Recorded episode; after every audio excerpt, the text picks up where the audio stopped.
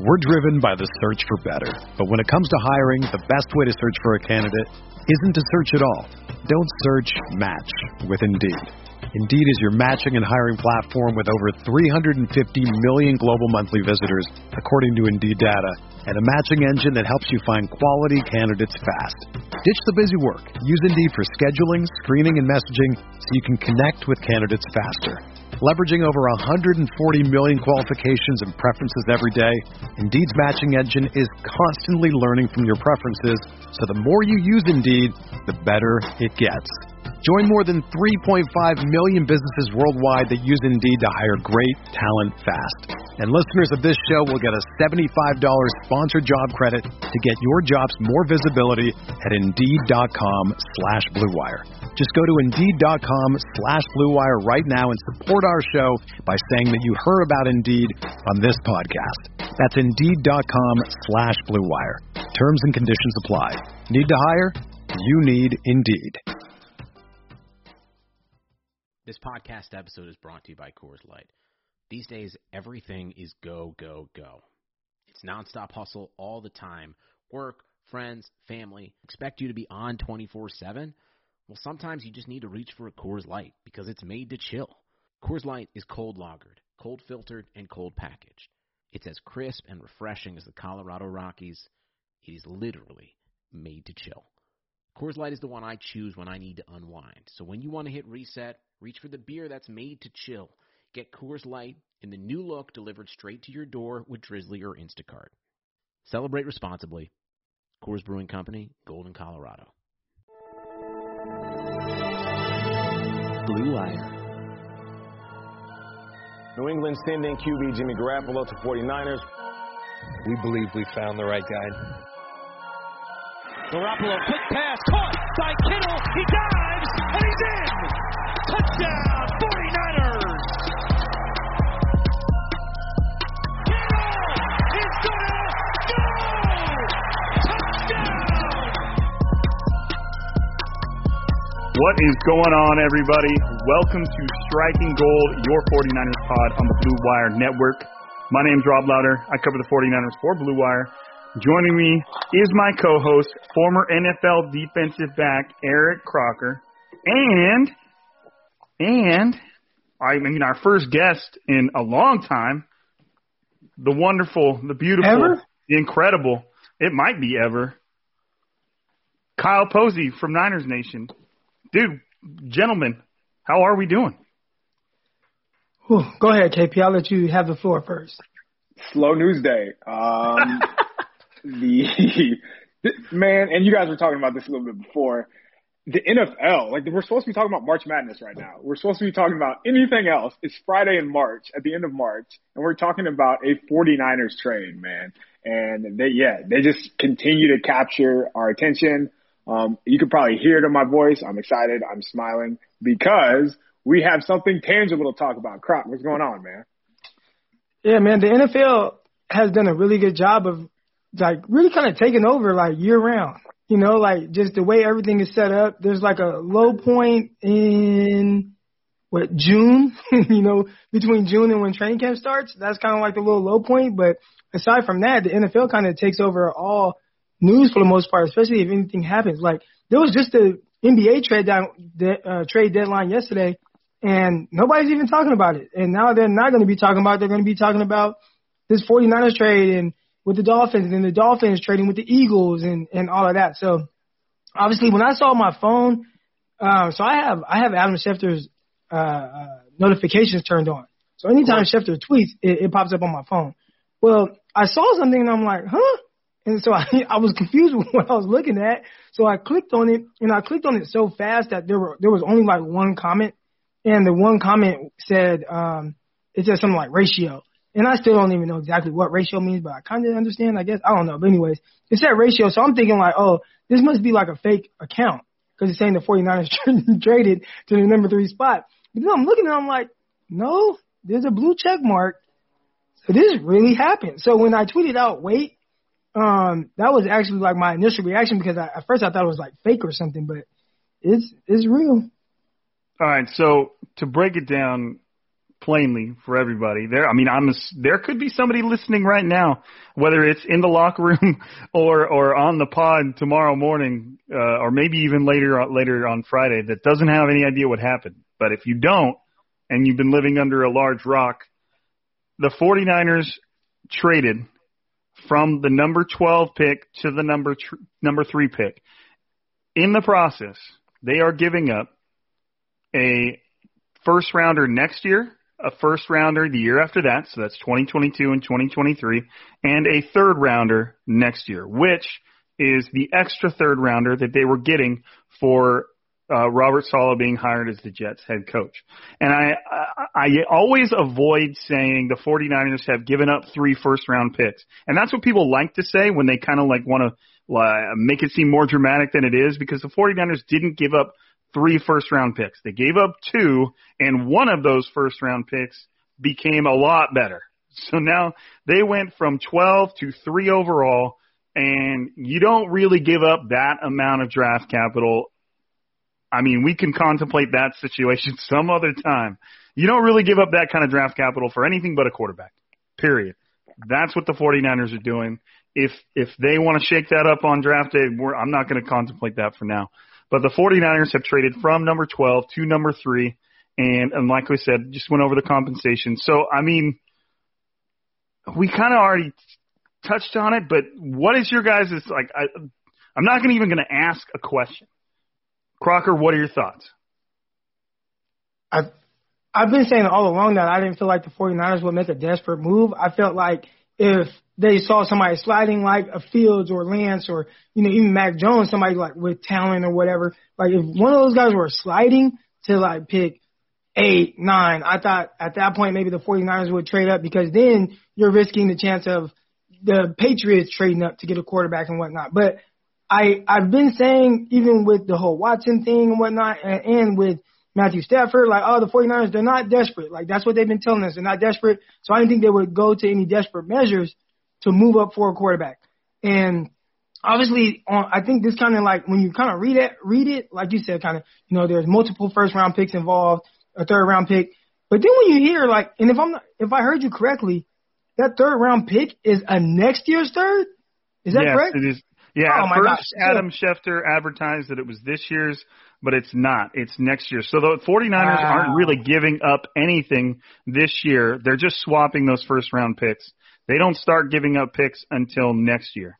Wow. So I mean that's that's that's a great that's a great deal. I can't believe that. So um yeah, I mean my my initial reaction was just like good. They're they're gonna go get a quarterback. The first quarterback that popped in my head was Fields, but obviously we've seen some reports of other people thinking Lance, and then I think I saw uh something about Chris Sims saying um Mac Jones. So now the topic is gonna be what quarterback are they gonna take? Wilson, everything everybody's assuming he'll be going at pick two to the Jets. So KP, before we before we even dive into what our our our I don't know our preferences are, what we think the 49ers are going to do, what was your reaction, man? I mean, what were you doing? What happened? What did you feel? What were your thoughts? Take us through it, bro. So I think the 49ers got better today because they're in a position to get better at the most important position in the NFL. I don't think that we put enough emphasis on what the Rams did at quarterback. So the 49ers, they can basically pencil in a win when they play the Rams because of Jared Goff. They cannot do that anymore. And I think what Los Angeles is able will be able to do with uh, Matt Stafford kind of forced the 49ers hand here. And, and I'm not saying that, you know, they moved heaven and earth to move up for a quarterback because of what the Rams, because of only what the Rams did. But I think that played a bigger part than what we are realizing here. So, um, I, I love it, man. I, I think that they are now in a position to grab a special quarterback. And I don't think that special quarterback includes Mac Jones because Kyle Shanahan, after that, after Josh Allen stomped it, like, my goodness. I mean, we all remember what he did to the 49ers on Monday Night Football. Kyle Shanahan pretty much said, so I evaluate quarterbacks in terms of trying to find people who can have a chance to be elite type of guys. Nobody would confuse Mac Jones with an elite type of quarterback. So yeah, instantly my thought turned to who is the type of quarterback who he will like. And I know you said we'll get into this, but I think it's going to be Lance and I will explain why. Interesting. Interesting. All right. So let's slowly, let's get into that then. We've got our first reactions. I mean, uh, if you're asking for mine, I mean, I'm sitting there in my classroom that actually is, it was my most, cause the way school works right now, obviously with COVID is all my classes are split in half. This is my biggest class of the day. I'm sitting there and all of a sudden, like Croc, that notification pops up on my phone and I had to do like a double take. I was like, wait, what? and, and I'm I'm looking, I'm doing the same thing. I'm like, is this that Adam fake Adam Schefter account? What's going on here? Click on it, and I'm like, no, this shit's real. And this says the 49ers just traded up to third overall. And like the horrible teacher that I am, I basically told all my students, I was like, hey, for five minutes, y'all need to chill. I'll come help you in a little bit because this just got wild. and and um and so I, you know, I, I tweeting, reading Twitter, figuring out what the heck went on. I mean, obviously, I went back to my job, but I had to take it all in for a few seconds because it's just you don't expect that. You don't. I mean, you just don't expect your team to make a move like that, um, especially with the situation they're in. Now, the one thing I had said to both Croc and KP is, are the 49ers really going to go to these lengths to re-sign all of these players and and put their roster in prime position to win? only to run it back with Jimmy Garoppolo. And now we know that the answer, at least part of the answer, is no. Now, I would say that there's still a chance that the 49ers do run it back with Jimmy Garoppolo for one more season, but I would say those chances are probably less, more, they're more likely to be no than they are yes. That's the best way of seeing it. So then let's just get into the quarterbacks and, and what we think the 49ers might do. Uh, I mean, Croc, lead us off. I mean, I guess probably the best way to put it is the two most likely, I think, at that spot are Justin Fields or Trey Lance. So what's the difference between the two of them? Like, what, what, I mean, what are we talking about here? All right, so th- this is just my opinion, all right, and there's a couple of different ways to look at it. I, I think both have an immense amount of talent, right? Now, just me personally, you guys of remember, I tweeted this out before the Ohio State versus Clemson game, and I caught a lot of flack for it. But I said this, and I strongly believe it. Justin Fields, I said there's no quarterback more talented than him in this class. And I still feel that way. You know, when you talk about all the things that he can do, the throws he can make, the arm strength, the athletic ability, like he can do everything very well. Like now, are there things that he can learn just from a pure quarterback perspective on, hey, being able to go through reason? And again, we don't, I don't know exactly what he's asked to do in Ohio State offense, but if, if he could just go to a situation where he can sit and just understand how to truly play the quarterback position, I think he's going to be big time. Like I think he's going to be so big time. And my thing is with we've been wanting a quarterback with that type of immense talent, right? We've been wanting that. And you finally have an opportunity to get a guy like that. But like we've seen with Josh Allen, who had to start day one, sometimes that transition and, and it's not always pretty. And even Josh Allen year one, they didn't make the playoffs. Josh Allen year two, made the playoffs, saw a little bit of progression. Josh Allen year three, he was like a damn near, you know, MVP candidate. So when I look at Fields, he, you know, as long as the 49ers keep Jimmy Garoppolo, that keeps you on the, on the pace where, hey, we have a really good, we have a solid starting quarterback. We definitely can make the playoffs with his team, and I, and I expect, I expect Garoppolo to make the playoffs with um, this roster that the 49ers have put around him. But you set yourself up for the future. And when you look at Fields, again, 49ers aren't going to have this type of opportunity again to be able to draft a guy like this, right? You, you, you, you know, and you didn't mention Mac Jones, but there are, there are Mac Joneses. you know what I'm saying? Like, there are guys like that. There's not quarterbacks that can throw the ball 80 yards in the air, can make any throw, um, no matter, you know, how far outside the hashes or far hash, whatever, um, running in the four threes with just this type of ability. So my thing is, Kyle Shanahan, you get paid a ton of money. You get paid a ton of money. We've seen this dude have big time moments in big time games. Can you just coach him up on the little things? And I think the 49ers give him that opportunity to not have to jump right in and be that guy that just truly understands every aspect of it. He can take his time and sit behind Jimmy Garoppolo. Now, when it comes to Trey Lance, my only thing, and I think he has a lot of talent as well. He, there's just so many little reps um, again, I just want to go off of what he can do. And when you look at him, everything looks fine. Everything clearly looks fine. I know people will kind of say him because he's done a little bit more of a, I don't want to say pro style offense, but playing more under center and, you know, play action off of that and stuff. But again, I, I can teach somebody that I can teach and, and Fields has done some of that as well. But, but those are things you can teach, you know, but he hasn't played a whole lot. It would be hard for me to trade up and give up draft capital to trade up to, to the pick three for a guy that has very, very, very, very limited uh, snaps. Also, did not play in a higher level of football. Again, I like the talent. I, I think it's there. He has the size, he has the athleticism, he has the mobility, he has all of that. But there, it, I couldn't take him over Fields. I just couldn't do that. So that's just my my perspective on the whole thing. I like both guys a lot, and if they drafted either one of them, clear uh, Crocky would not be mad at all. But I'm leaning Fields on this one. I think he has an elite upside. It, he just okay. Let's just teach him how to do a little bit more quarterback things, and I think you can you can learn those things. You can't teach everything else that he comes with that big ass arm, that ability, that that playing in big moments where he shined, the, the athleticism, the four three. Like you can't teach that. Crocker, I mean, I shouldn't have to tell you this anymore, but you you can't mention a big ass arm without mentioning the phrase. Okay, yeah. Well, we we, we saw it, and I, and I don't think anybody else. I don't think anybody else in college football this year aired that hole out quite like Fields when we saw against Clemson that ball traveling what 65 yards in the air, and the way the the the nose of the ball dove down, it just fell into the receiver's hands. Like that's that's like that's like Master Chef level air that hole out.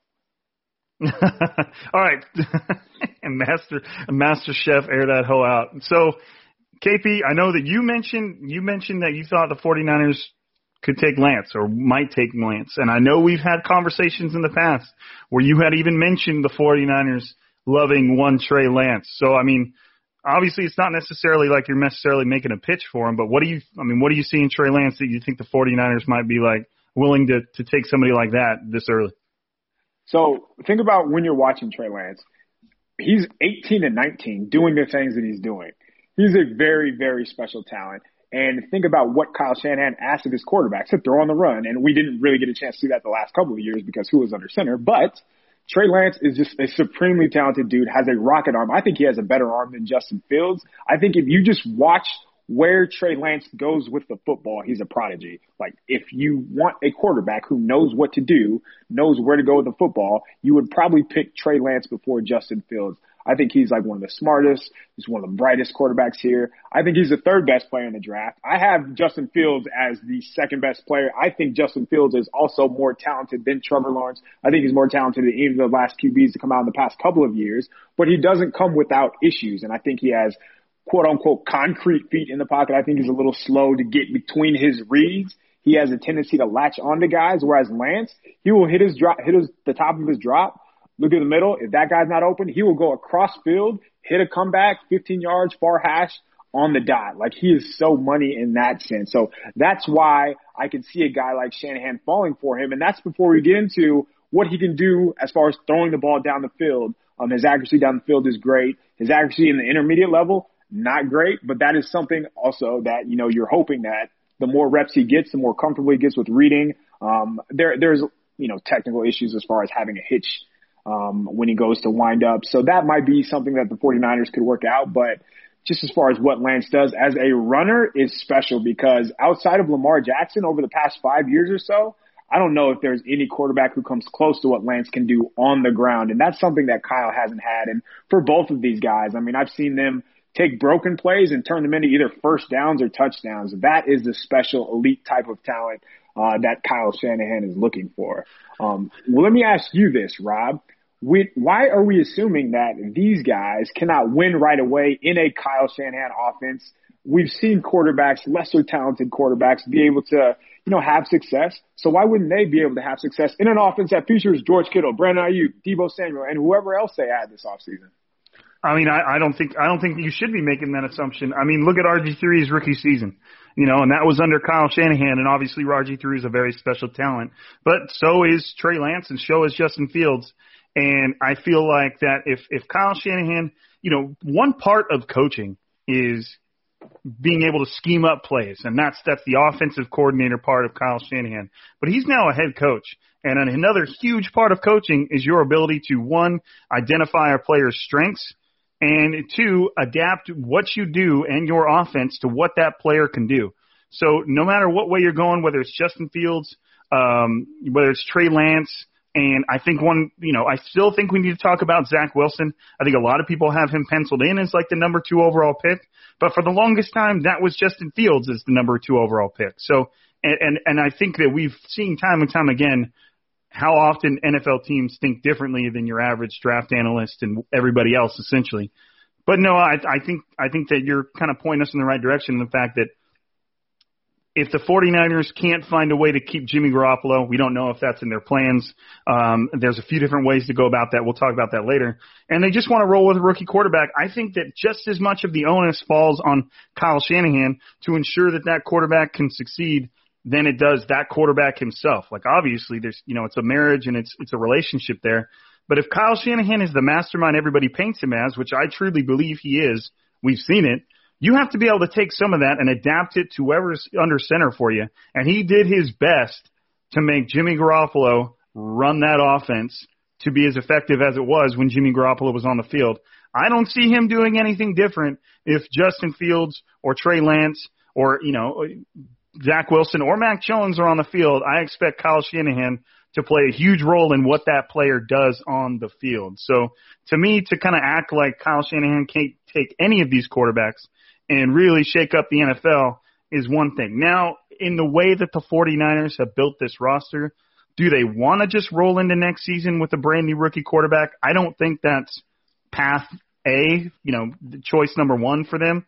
But at the same time, if it came to that, if they get the right offer for Garoppolo, if Garoppolo won't mess with his contract, I feel like they'd be like, all right, let's then then let's roll, and and Kyle Shanahan will go to work. And to me, I get jacked up thinking about the offense that because when I think about Justin Fields and Trey Lance, I think they both offer something a little different. But I think when you think about it in terms of Kyle Shanahan's offense, I feel like he'd kind of design things pretty similarly for both guys. So I feel like no matter what, if those are the if it's either one of them, things are going to get real electric real fast. Both of them are run. Both of them are freak athletes. Things are going to change really fast no matter who it is, and that still applies to Zach Wilson too. So to me, it's like no matter what, Kyle Shanahan's going to get in his bag, and that may ha- not happen sooner than later, depending on what they do with Jimmy Garoppolo. But to me, I, I think you're right, man. I think that if the 49ers end up rolling with a rookie, there's nothing saying that they can't have a ton of success. I think it's fair to expect a little bit of a, you know, a learning curve. But at the same time, that same learning curve, I say that, and I'm like, look, Shanahan, you know you might have one of the most complex offenses in the NFL. You know you're dealing with a rookie. How are you going to adjust? Are you just going to throw the playback playbook at him and say good luck? Uh, you know, do something to make life easier on that rookie and and let him put him in the best position to succeed. Right? That's what coaches are supposed to do is put their players in the best position to succeed. So, I mean, I don't know. Anything I say in there perk up some thoughts from you guys? Yeah, my follow up would be why are we assuming that if these two were to get in a uh, QB competition, whether it's Fields or Lance, why do we automatically assume that Jimmy would win that QB competition? that's a good question. That's a good question. That, that, that's a great question, and, and I would just say I would I would think that like Kyle would just want like you know okay Jimmy we want you to be the guy. And like this year. Because that like in theory gives the 49ers the best chance to be to have a successful season not having that learning curve of of an offense and trying to figure out what it is that Kyle Shanahan wants from him where to throw the ball. You know Jimmy already has been you know a terrific leader in the locker room and everybody loves him. So I think you would you would want I don't think you want it to be a competition. I think you would rather it just be like hey we got this $27 million quarterback on the roster. Okay, we have a talented rookie. He's going to have his time, but right now, let's not add any pressure to his plate or force him to have to be the guy. Let's lean on Jimmy. Now, if it just so happens that this rookie is just purely outplaying Jimmy, then that's that's a totally different conversation. And we've that's seen that, right? We we've seen that with um the Seahawks and Russell Wilson and, and Matt Flynn. They signed Matt Flynn to be the guy. Russell Wilson was a third round pick. And it was just clear as day. this rookie is better than Matt Flynn. So they just went with the rookie. And, and that was after paying Matt Flynn a good amount of money. So we've seen that happen. I just don't think I would open it up as a quarterback competition. I would just go about it the way where, hey, if he's just flat out outplaying this guy, then. We're driven by the search for better. But when it comes to hiring, the best way to search for a candidate isn't to search at all. Don't search match with Indeed. Indeed is your matching and hiring platform with over 350 million global monthly visitors, according to Indeed data, and a matching engine that helps you find quality candidates fast. Ditch the busy work. Use Indeed for scheduling, screening, and messaging so you can connect with candidates faster. Leveraging over 140 million qualifications and preferences every day, Indeed's matching engine is constantly learning from your preferences, so the more you use Indeed, the better it gets. Join more than 3.5 million businesses worldwide that use Indeed to hire great talent fast. And listeners of this show will get a $75 sponsored job credit to get your jobs more visibility at Indeed.com slash BlueWire. Just go to Indeed.com slash BlueWire right now and support our show by saying that you heard about Indeed on this podcast. That's Indeed.com slash BlueWire. Terms and conditions apply. Need to hire? You need Indeed. All right, let's go with the rookie. And then also it's a little different because Matt Flynn wasn't just this leader or whatever that had been on the team for a while. You know, they had just signed him, so he was just as new to the team as Russell Wilson was. You know, um, outside of veterans reporting the OTAs a month earlier than the draft. So um, I think it was a little bit a little bit different, but still the same in the sense of a quarterback that's getting paid really good money, a rookie coming in and being able to take that spot. But I just don't think that you should open it up as a quarterback challenge heading into training camp. And then I guess what I would follow up on that would be, um, since we're talking about the quarterbacks and the learning curve, did, do you guys remember week one of last year? Striking Gold is sponsored by BetterHelp. Is there something interfering with your happiness or is preventing you from achieving your goals? Is what the 49ers going to do with the third overall pick stressing you out? Or maybe it's something a little more personal. BetterHelp will assess your needs and match you with your own licensed professional therapist. You can start communicating in under 48 hours.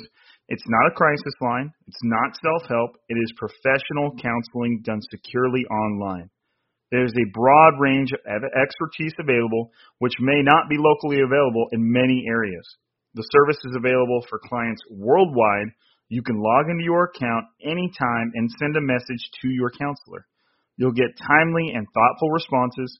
Plus, you can schedule weekly video or phone sessions so you won't ever have to sit in an uncomfortable waiting room as with traditional therapy.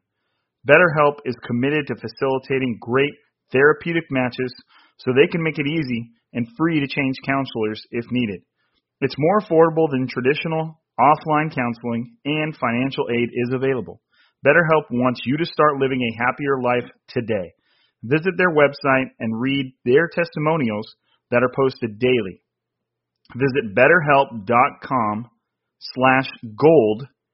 That's BetterHelp, H-E-L-P, and join the over 1 million people who have taken charge of their mental health with the help of an experienced professional. In fact, so many people have been using BetterHelp that they are recruiting additional counselors in all 50 states. Special offer for Striking Gold listeners get 10% off your first month at betterhelp.com slash gold. That's betterhelp.com slash G-O-L-D. Did it look like the quarterback he started for the 49ers It looked like he knew what he was doing? Do you remember no. the game against the Dolphins? That the, the decisions that he made had nothing to do with his ankle. Throwing into double coverage right to his safety has nothing to do with your injuries. So if there's going to be learning curves for a 30 year old, why not roll with the more athletic, higher upside quarterback? And I don't want to seem like I'm poo pooing on the quarterback, but like we've seen this time and time again and expecting it to change, like that's the definition of insanity, yes? Of course, officially. Yeah. yeah. Officially.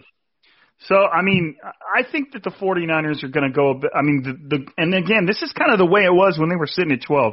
After all the roster moves they'd done, we all felt like, and, and I'm sure the 49ers felt this way too, we kind of have some flexibility here. We can go a lot of different directions. Now, it, it sounds like the 49ers were very, very clear which direction they wanted to go because Adam Schefter also tweeted that they'd been trying to explore this trade for weeks, looking at trading up to, to five, to four, and they elected to get all the way to three because essentially that's the highest any team can get if they want to have the uh, the next quarterback off the board. Everybody's just assuming that the Jaguars, of course, and the Jets are going to go quarterback. And the only way, I, I think the Jets will go quarterback, and the only way anybody gets them off that spot is if they were to offer them just an absolutely absurd amount of picks. And then that would kind of, and even then it still wouldn't really mess with the 49ers because they're perfectly comfortable with whatever quarterback they're going to get at three. That's why they made this trade. Now, the thing with me is I think that you know since this since we started mentioning Jimmy a little bit, there's a lot of different avenues where this could work out for the 49ers. I think probably when it comes to Jimmy Garoppolo, and and maybe I'm wrong, but I don't think there's any way they pay him 27 million dollars, 26, whatever it is, 26 million dollars this year to just be the guy for one more year. I think the 49ers are going to tell Jimmy like, you know, I think they'll wait and they'll see what kind of trade market they can drum up. Um, they'll see what kind of offers they get. But I think at this point that there's no way that they're going to pay Jimmy Garoppolo's $25 million to play quarterback for one more year for them so that their rookie has time to develop. Like, I, I have to think that they're going to go to him and say, look, we want you to be a part of our plans next year. We don't think we're going to trade you, but here's $10 million. Take it or leave it. You know, and even then, you're still looking at $10 million, which is, is Jimmy going to, Garoppolo going to get paid that if he hits the open market? I now, mean, how would that help the 49ers? Like, I mean, like in the sense of the cap space, because right now 49ers are, it looks like what, $20 million under the cap? Like, so they're, they're fine financially right now. So would you do that just because it's like, hey, you may or may not be the star, or we may or may not need you, so let's take some money away from you? Or are you just saying, well, maybe it'll just help because we can roll that money over if we save some money? Like, like what would be your, what would be your reasoning for taking money away from Jimmy Garoppolo? I would I would be taking that money from Jimmy Garoppolo because one, he's just straight up gotten to a point where he's just not worth that amount of money. I don't think he's just straight up not worth that amount of money. He's not a $25 million quarterback anymore. And you're looking at the, the at the board of all these players and whether they got it color coded or not, you're looking at Fred Warner who need an ex, needs an extension. If Nick Bosa blows it up next season after coming back from an injury, you're going to be looking at how much ridiculous amount of money you're going to have to pay him and then whatever other moves you're going to want to make to make sure the 49ers stay in the hunt. Because the first thing, they've already done it for the most part, but the first thing they're going to need to do whenever it becomes time for this rookie quarterback to step into the fold, they're going to need to surround him with some good ass players. And I feel like they've already done that, but they've got to keep the players. Not to mention the fact that all these contracts that they signed that were more than a year, the value on those is going to go up pretty significantly next year. So is the salary cap. But uh, to me, it's pretty simple. Like Jimmy Garoppolo at this point, based on where the 49ers are now and what they're planning on doing, he's just not worth 25 million anymore. And I, and I think that's that's pretty log. I mean, it, it seems like common sense to me, but maybe there's a big part of it I'm not missing. I don't know, KP, am I am I missing something? No, I think it, it, it makes sense, and I, I can see why you you know they're in a position where they don't really have to do anything right now. But you mentioned Warner uh, coming up next week. I believe they have to make a decision on picking up McGlinchey's option. So they're going to have to have a couple of decisions like that. And, you know, Bosa, Aiyuk down the line, Deebo, of course, if they want to do that. So it always makes sense to free up cap space so you're not in a position to be handcuffed. And we saw last year they were so up against the cap that they couldn't even bring up practice squad receivers, man. They were, they were really tied. So I could see why they would want to free up space. But I mean, you mentioned it. You're paying him what, $25 million for one year. And the, the discussion about Jimmy is it like we spent what like a, a month and a half or so talking about a backup quarterback, like just in case he missed. We're all assuming that he's going to miss time, so that alone tells you the price tag isn't worth it. Yeah, I don't know, Crock. What do you think, man? You sound you sounded like you had some some of your own thoughts on it. What do you? Let's just let's just say this. We'll talk about that, and what would you do with Jimmy Garoppolo? What's I mean, what's the ideal scenario moving forward for for the 49ers and, and Garoppolo? Unless somebody just offered me something that I just couldn't turn down. Like if the team was like, "Hey, we'll give you a two this year and uh, you know, a, a four next year," then I okay, I I get rid of him. but I, I just wouldn't I wouldn't willingly get rid of him just because I I do know that even with his up and down play at times, I know I can win with him. And I and my thing is it's not even so much about him. I don't want to be in a rush to have to throw my rookie in there. Now, I think Kyle and, and you, Rob, have both made great points of like, hey, there are we've seen we've seen Kyle be able to win with a rookie. I just don't think that's ideal. Like I don't think somebody wants to have to. No, I I agree. I agree. you know. So like just from that standpoint, like it's like if I don't have to, and again, I was with the New York Jets when they drafted when they drafted Geno Smith, and I saw I I saw firsthand what it what it what it looks like when a rookie is like, all right, you have to kind of be the guy, and this is how they did it. Remember, Mark Sanchez was there too, and so they drafted Geno, and then there's kind of this weird little dynamic in the locker room because it's like, uh, looks like they tried to take your spot, Mark.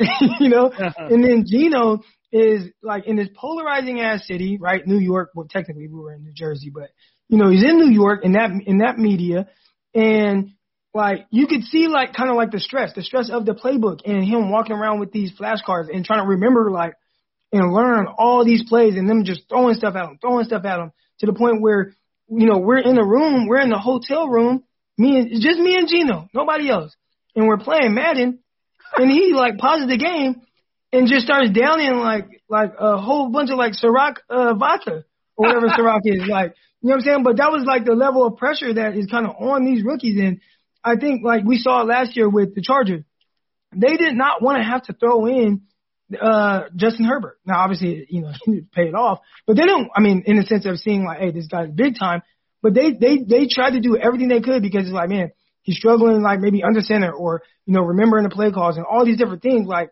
I want I don't want to put this pressure on this guy to really have to know these things day one.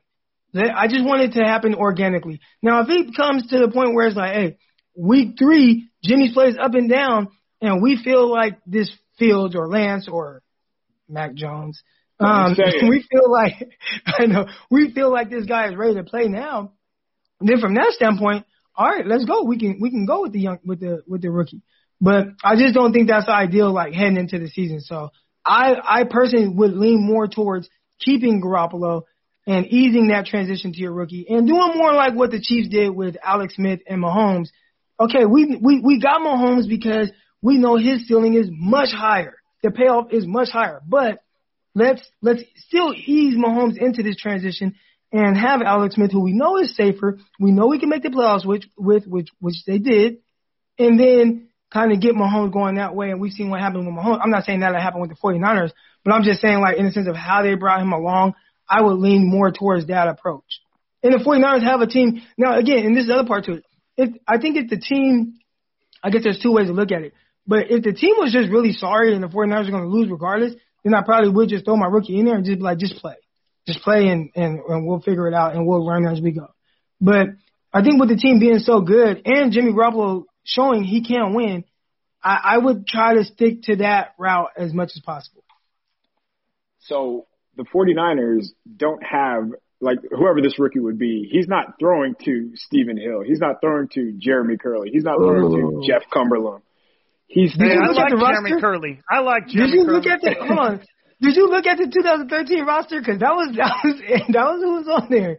Like these are the players who he was throwing to. He's like um whoever Fields or Lance, he's not throwing to those guys. He also has Kyle Shanahan, and if we're going to give Jimmy Garoppolo the Kyle Shanahan bump, we have to give a rookie the Kyle Shanahan bump. And if Kyle Shanahan, I imagine, would dial it back just enough where it's digestible enough for the 49ers. And also, you have a very, very good defense on the other side. So let me let me throw this scenario at you guys in a scenario where whatever team throws a third round pick at you for Jimmy and you can flip one of your day three picks for Gardner Minshew.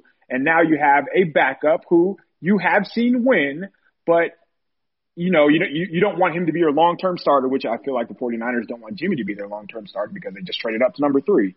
So you have a guy who, who's confident, who's capable, I'll say, but you know you have a top end guy in Fields or Lance, whoever that may be. Would that be a scenario where you would move on from Jimmy? Uh, it's it's tough because we have Jimmy. You know what I'm saying? Like like when we look back to 2012 or whatever it was when RG3 and Cousins got drafted, like there was no Jimmy Garoppolo. Like there was no quarterback on that roster that proved like, hey, I can win and with me at quarterback, we can go to the Super Bowl. Right? Like they don't they didn't have that. Like the 49 you have that. So I, I can't just I can't just willingly get rid of it. You know, even though I can look at scenarios like you just said with Minshew and and and it makes perfect sense. It makes perfect sense what you just said. But I just can't willingly do that because I know I have a perfectly capable quarterback of being able to win. I can't trust him to stay healthy, and I can't. And I know he kind of limits the offense a little bit with what I'm able to do throwing down the field and stuff. But I know even with all that, I can win with him. He is a terrific leader. The locker room likes him and whatnot. So I'm not in a rush to just remove him just for some like high upside and gardening mustache menu or whatever his name is. Like, I just, menu. I can't. I just can't. I can't do that. I can't do that right now. And again, I mean, I've been hard hard on Jimmy. I, I remember I was like, man, I'd rather get rid of him and go with uh what was the kid's name from Heinicke or whatever from Washington. Oh, man. Uh, man. you know what I'm saying? Like I said that I've been hard on Jimmy, but I'm just saying like, you know, being realistic in this situation, I, I just I can't get rid of him yet unless somebody and everybody has a price. If somebody offers me a price that I just can't turn down, especially something that'll help me kind of get some draft capital back for, you know, next next year's draft, then I, I might be more inclined to to make a, a deal. Here's my Yeah, here's your price, Rob? here's my like to me if if the way I go about this is I'm going about this trying to do everything I can to keep Jimmy on the roster. Now, again, I've already said it.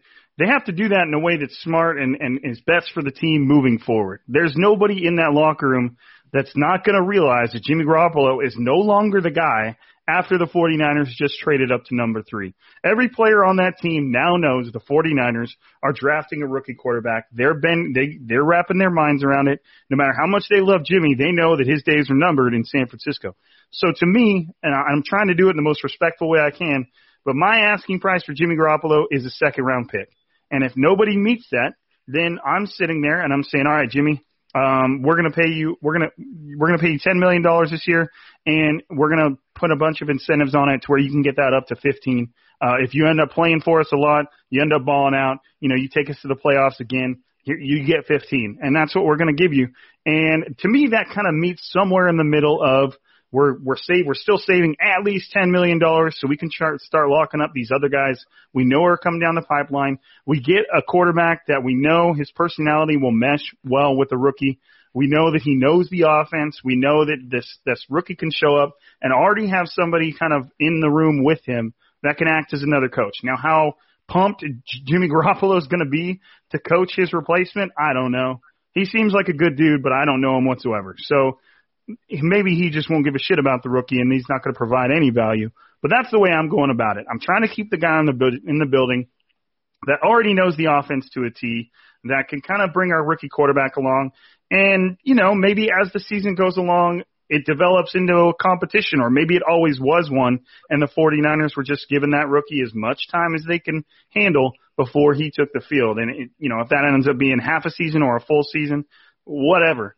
But to me, I'm doing everything I can to get, keep Jimmy Garoppolo in the building. I'm drafting my, I've, I've said it so many times on this pod. If you can, I don't care if you draft a quarterback one overall. If you can have somebody in the building that makes it to where you don't have to start him right away and he can just sit there and, you know, really sponge up all the mental aspects without being bombarded with the physical aspects of actually playing in a game, then I feel like you're doing him a service.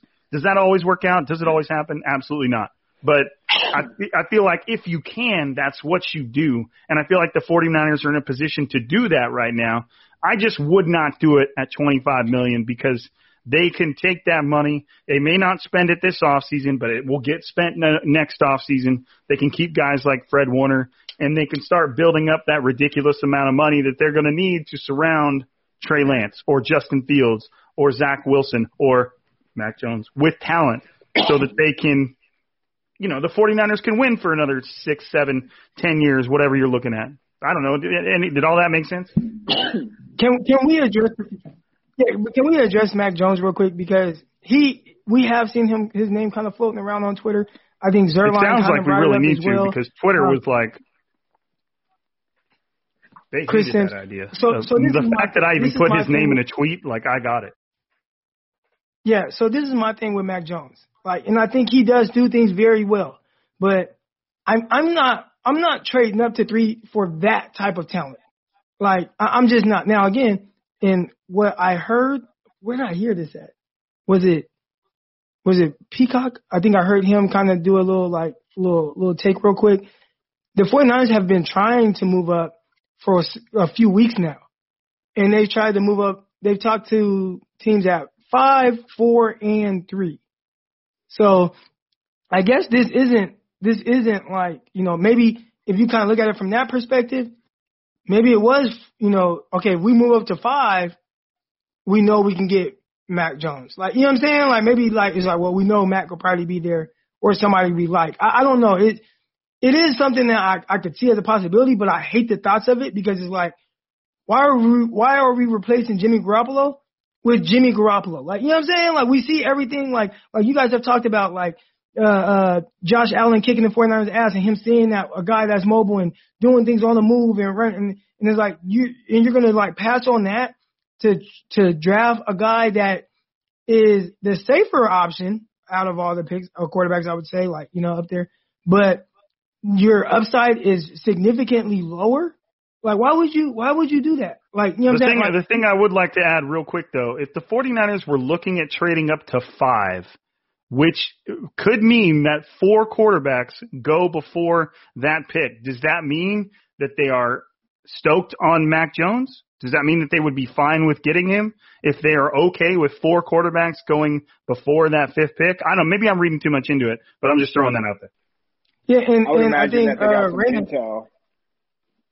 I see, uh, I think Raina Gill, like, he just talked about, he said Mac Jones' arm seemed kind of weak at this pro day, and it's like, people were like, oh, look at this throw, and I'm like, dude, like, the, the receiver had to stop to the point where he fell on the ground, like, trying to catch a ball, like, like, and this is routes on air. Like, I, I don't want, I don't want, I don't need that, not at three. Like, if you were telling me at pick 12, maybe, but I'd rather pick, I'd rather pick, um, Davis Mills in like the third round than draft Mayo Mac, um, Mac Vick at pick, at pick 12 when I can get someone with more elite talent. You know what I'm saying? Like, I feel like with, with Davis Mills, I have the same type of upside as I do with, with Mac Jones. Just Mac Jones just played in a more spread out offense and highlighted his skill set a little bit more. Like I, I'd rather take Mills in like the third than Mac Jones at 12. And I like Mac Jones. Everybody knows I like Mac Jones. I think he fits what they want to do, but I just don't see the upside there. Like I'm not passing on Kyle Pitts or Jalen Waddle or or uh uh Jaycee Horn or Surtain or Far like I'm not passing on those type of guys, high end caliber players that I can build around for a quarterback that's gonna need a lot of things good around him. Like and then to trade up to three and do that, like, oh my gosh, I'd lose it. I'd lose it on Twitter. Hey, did you say did you say Mayo Mac? Yeah, I've seen that. is nigga. Incredible, man. that is an incredible nickname. And his name Yeah. is what? What's his name again? Uh, McCorkle. yeah. Yeah.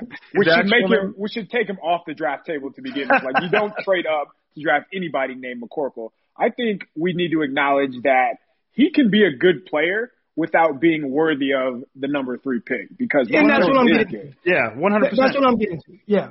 I, I like him. Like, I like Mac Jones. I can't take him at 12. I can't take him at 3. Like, it's just not. And I see people, you know, um, they, they've been mocking him inside the top 10. But I, I just, I've watched a lot of them. And I think he does things very well. And, and Rob and I, I feel like we've kind of like, I don't want to say hyped him up on here, but we've talked highly about Mac Jones. But I still know what he is. And, you know, he's more of a guy, if I'm the Chicago Bears, if I am the, uh, the, the Colts before trading for Carson Wentz, if I'm the Pittsburgh Steelers before maybe signing Haskins or whatever, like if I'm one of those playoff Washington teams, Redskins, or, or excuse me, the Washington football team. if I'm one of those teams that I, I, I don't have a shot at these higher end then yeah, like, and he thought, okay, I'll, I'll get a Mac Jones. That's cool. But I'm not like just, yeah, I'm just going to get him over Lance and Fields and Wilson and all these. I, like, never. Like, no, I would not do that. And I'm not picking them over more elite talented guys at pick 12 with like Pitts and, and Waddle and, and Horn and Surtain and Farley and all those guys sitting there. I, I just, I could not do it. I couldn't do it. I'd be highly upset. And it takes a lot to kind of get me upset, but I, I get a little upset. if they do that.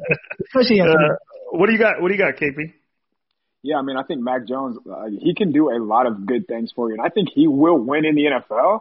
But if we just talk about, if we're comparing him to the other quarterbacks in the class, like he's not on the same level. And in the most basic sense, he doesn't have the same arm strength. He doesn't have the same um, athletic ability. Like you see, whenever he has to go off platform or off script, he can't move. And when you can't move, you can't play.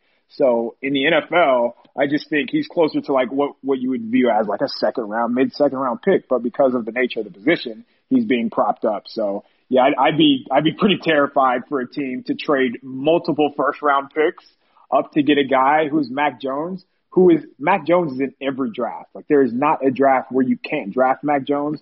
There, there are drafts where there's Trey Lance and Justin Fields are not available. So for me, it'd be an easy pass on Mac Jones, especially as Eric mentioned about the elite talent guys. Like if they were to trade up for Mac Jones when guys like Jaycee Horn are available, like what are we doing here? Who's in charge? Sonny Weaver from the movie Draft Day. no, I to me to me, and I agree with you guys. And and like Crocker said, I think Mac Jones is going to be a good quarterback, kind of what the way you said it, KP. I think he's going to win games, and I think he just in in your mind when you picture kind of like a stereotypical quarterback, that's what Mac Jones is. He stands there, he throws the ball to where he's supposed to throw the ball. Most of the time, he's pretty accurate, and, and he just kind of runs the offense that he's put in, and it looks pretty good most of the time.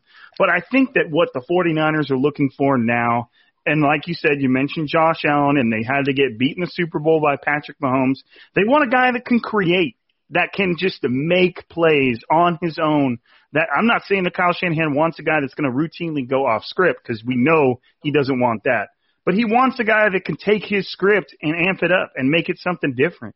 And if that means, you know, escaping the pocket and throwing it 60 yards downfield, they probably got tired of looking at Russell Wilson's ass do that. Now he started overcooking this season, but we all know what Russell Wilson does routinely. You know, they want a guy that's at least capable of those things, you know, and that's not necessarily Mac Jones. That is Trey Lance. That is Justin Fields. That is Zach Wilson. And who knows which one of those they're going to have the option to pick. But it's just a matter of taking Kyle Shanahan's, like, Kyle Shanahan wants somebody somebody that can take his offense and make it like more, like you know what I mean, like go above and beyond it. Not somebody that he has to take his offense and kind of squeeze it down to fit the quarterback he has. I, I think I think I'm elaborating my point here. Like I just feel like Trey Lance, Justin Fields, Zach Wilson, they have the ability to add a little bit of electricity to something that's already electric, whereas the other quarterbacks might just be a good fit. You know, right. I, with with with Mac Jones as well, the way I kind of look at it, are you going to want to give him a second contract that's north of 120, 30 million dollars? Like, Probably I, I'm not. not. Gonna, you know what I'm saying? Like, so you got to look at that too. Like, yeah, like for now, I would say if it's like, hey, if you got one of these quarterbacks and he has to start this year for the 49ers and be good, like, okay, I might say Mac Jones maybe, right? But like, that's for one year. Like, I'm not gonna want to have to, okay, four years and then heading into that fifth year, oh, I gotta pay this guy 140 million? Like, no, I'm not gonna want to do that. You know what I'm saying? Like, you know, unless now you can look at his like high, like what he can possibly be, and you might look at like, you know, like a Matt Ryan, right? Who I think Matt Ryan has had a very good, almost underrated career. I think he's been really good. If he ends up being something like that, then okay, I was wrong. But even then, Matt, um, Matt Ryan was bigger. You know, he um, had a bigger arm. You know, like he even had those type of things. So, you know, kind of working for him that you know Mac Jones doesn't. So, I like a lot of what Mac Jones brings. I just couldn't take him if I'm if if I'm in this type of position. I, I just could not do it, and I'd be kind of, ooh, they did that. I'd be, yeah. I think for the first time in a long time, Kyle's in a position where he can have a quarterback who can bail him out. Because That's yeah, that's that's a good way of saying what I was trying to say. Is like somebody that works that that, that amplifies him, you know. Yeah, he can't be perfect every play. There's a play against Clemson I remember that Fields like they they ran a screen, the defense sniffs it out.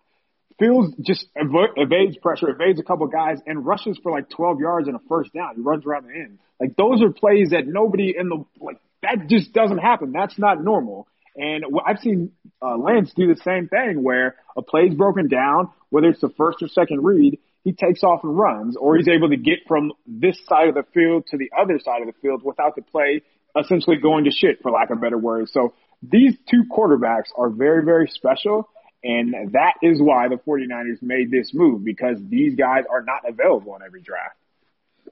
Right. And I, I kind of want to address something. I see uh, Fred Bryan or um, he's in here and he was like, basically he's taking crazy pills because he thinks Trey Lance is hyped. And and what I would say to that is, I think a lot of people are looking at possibly what he could be if he played more than just one year, him being young, and the tools that he has, and and those are very unique. So I think ideally you will, and I and I've said this too. I wouldn't want to trade up to three for Trey Lance. That would scare me. That would scare me. I just haven't seen quite enough. I think he has the talent. I think he can be that. Um, I follow Quincy Avery. He's talk. He always and he's his quarterback. He's his trainer, but he speaks very highly of him. And everything that you hear, like that you heard from his pro day, they went out of their way to talk about the high character that this guy has, and that's something big. Because I was listening to them talk about Zach Wilson, and his his character has been a little bit in question, and they didn't mention his character at all. So I'm not saying that he has bad character. I'm just saying it wasn't mentioned. But when I was watching uh, Lance Trey Lance's pro day, they went out of the way to talk about the high character of this guy. So very young, you know, like you said, uh, like like KP said, played at like 18, 19 years old. He's only 20 years old right now. Didn't get to play this year really. One game that was like a showcase game or whatever it was. Um, I, I think with Trey Lance is really more of like, okay, what he can be. And there's a lot of projection with that, just as there was with a Josh Allen. Damn. I think uh, you got any. Uh, it, it, we'll start. We we do have a lot of speaker requests. We we'll start getting into those. A couple of them have left, so we don't have as many now. But uh, KP, you got any like kind of just closing thoughts on the whole situation in general, and just anything on your on your mind that you haven't gotten to say yet? No, I mean I, I'm I'm higher on Lance than a lot of people, probably including Eric. It sounds like just because again his age but knowing how to play the position. And not a lot of quarterbacks know how to play the position or can see the field. Um, Lance can see the field, and that makes me think he will be a special player in the NFL. Yeah. I mean, to me, and maybe this is my own laziness or negligence or ignorance or like, it's almost like other than what we've just talked about, I don't feel like the 49ers can really lose out. Now, I, I say that, that's me knocking on wood, but I feel like if if Trey Lance, the obvious options, if Trey Lance and the and the Justin Fields, if those are the options, I feel like either way, the 49ers are taking a huge step. I can't really say forward yet because it's a rookie. We don't know how it's going to pan out. But I feel like they're taking a huge step in a new direction that it's exciting to think about what we're going to see from the 49ers over the next two, three, four, and then obviously we'll see how it evolves. Like things are just going to change a lot. And, you know, whatever we saw from Jimmy Garoppolo over the past few years that was within Shanahan's offense, I feel like we're going to see something completely different. I'm not saying Shanahan's is going to just rip up his playbook and start anew, but I mean, you're just looking at something that Shanahan not only does he knows that he's he has a quarterback that can go off script, but he has a quarterback who has athletic traits that he can completely tailor his new quarter his new playbook towards, kind of like what we saw with RG3. And it just, I just think that maybe I'm not even ready for how different things are going to look, whether it's a, the downfield air game or just the pure running game from a quarterback standpoint. That at least either of those those guys are going to give you that. It just, I mean, it's exciting to think of, of the 49ers finally putting money, their money where their mouth is and saying, nope, we're done. We're going to get the guy that we feel like is going to transform this organization and we're done with we're done with this. Whatever this is, we're done with it. So I don't know. What do you got? What's you got? Any uh, any anything else you'd like to say there, Crock? Nah, nah. I think I think we said we, we'll probably get more you know conversation out of the the speakers. Yeah, I mean, I didn't realize it had already been an hour. That's kind of ridiculous, but I mean, that's a that's a super fast hour. So Jason Ford has been within the speaker request for quite some time. He's still up here. Hopefully, Jason, you're still in the room. You're still ready to rock because you are on stage, my friend. What do you got?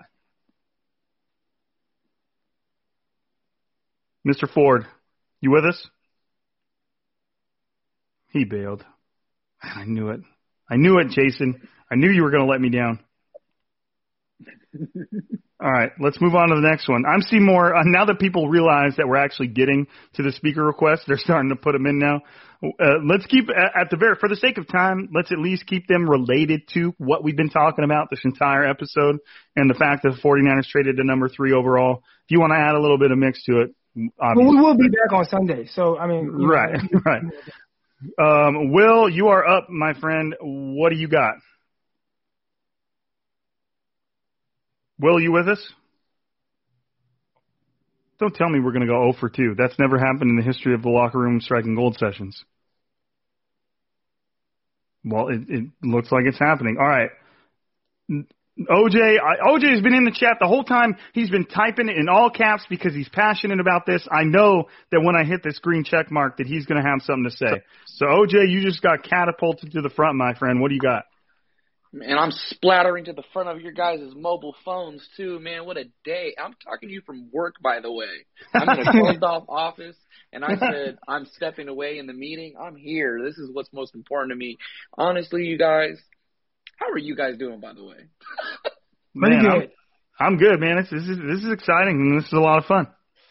That's what it's about, man. Honestly, for me, I have spent, and I'm sure all of you in this room have spent so many years watching drafts, knowing guys we need, positions, etc. Especially for me, I always feel like the Niners pass on elite athletes. It's like the first time where I have this feeling I know we're getting something that is going to be sustainable long term if they, of course, play to their uh, potential. And being that it's the quarterback position, I remember watching the Clemson Ohio State game saying, man, I wish we could get that guy. Because I just didn't feel it was realistic.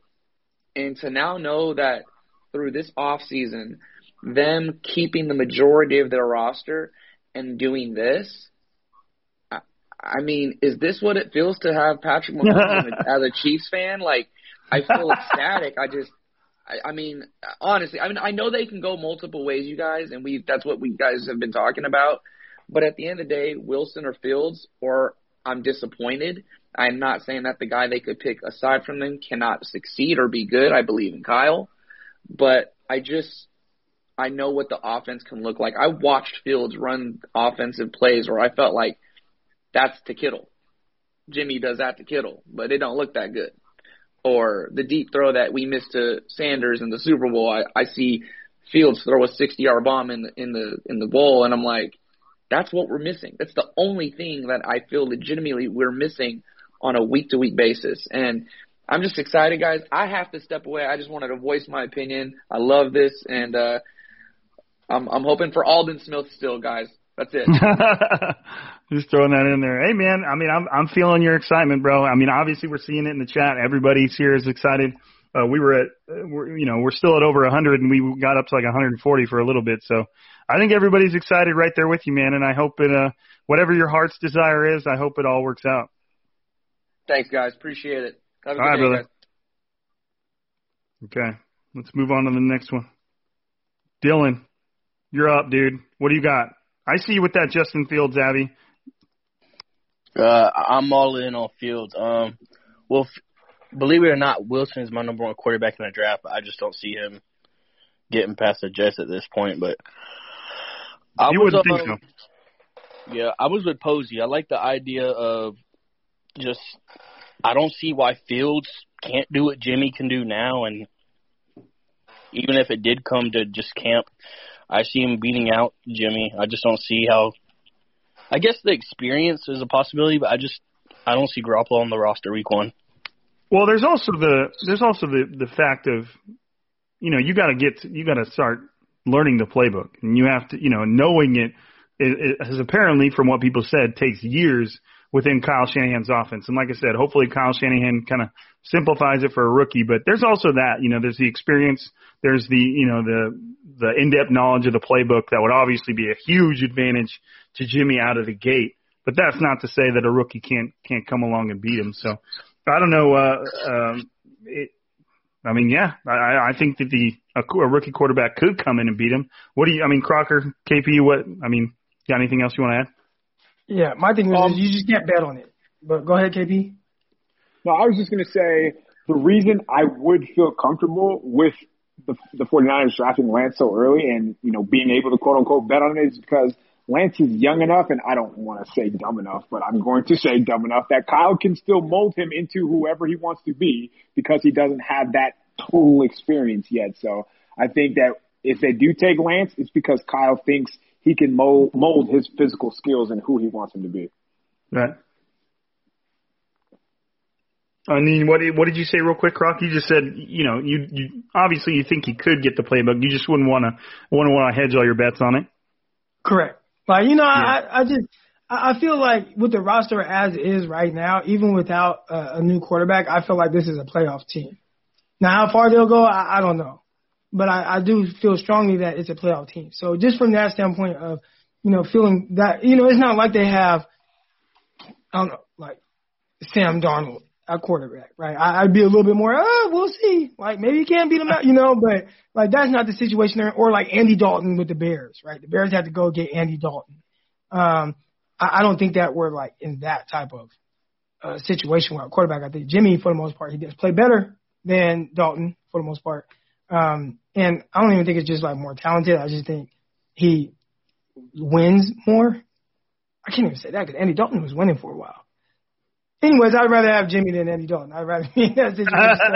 so, um, I, just don't think it's a dire situation or need to really trust a, a rookie in there. But I, again, I could see a situation where, because they've said Jimmy doesn't look great in practice all the time, and we've all, me, KP, you, you, um, we've been right there on the sidelines for training camp, and we know what he looks like at practice, and it isn't always pretty. So I could see a, you know, a rookie come in and just make some flashy throws, and Jimmy look like he always looks at practice, and people be like, "He's ah. terrible at practice. Stop sugarcoating it, man." Well, okay, I'll, yeah. I'll throw this in there. I've heard from. I've heard I've heard from a guy who says he has a friend who is friends with Scangarello, and Scangarello has said that Jimmy is not only the dumbest quarterback he's worked with, but the worst practice quarterback he's ever worked worked with. So there's that. Damn. Confirmed. All right, all right, Dylan. We appreciate you, man. Thanks for uh, thanks for jumping in here. Let's keep it moving. Dale Barber is next up. Dale, you are on stage, my friend. What do you got? Man, is there is there are, are, are we getting trolled today?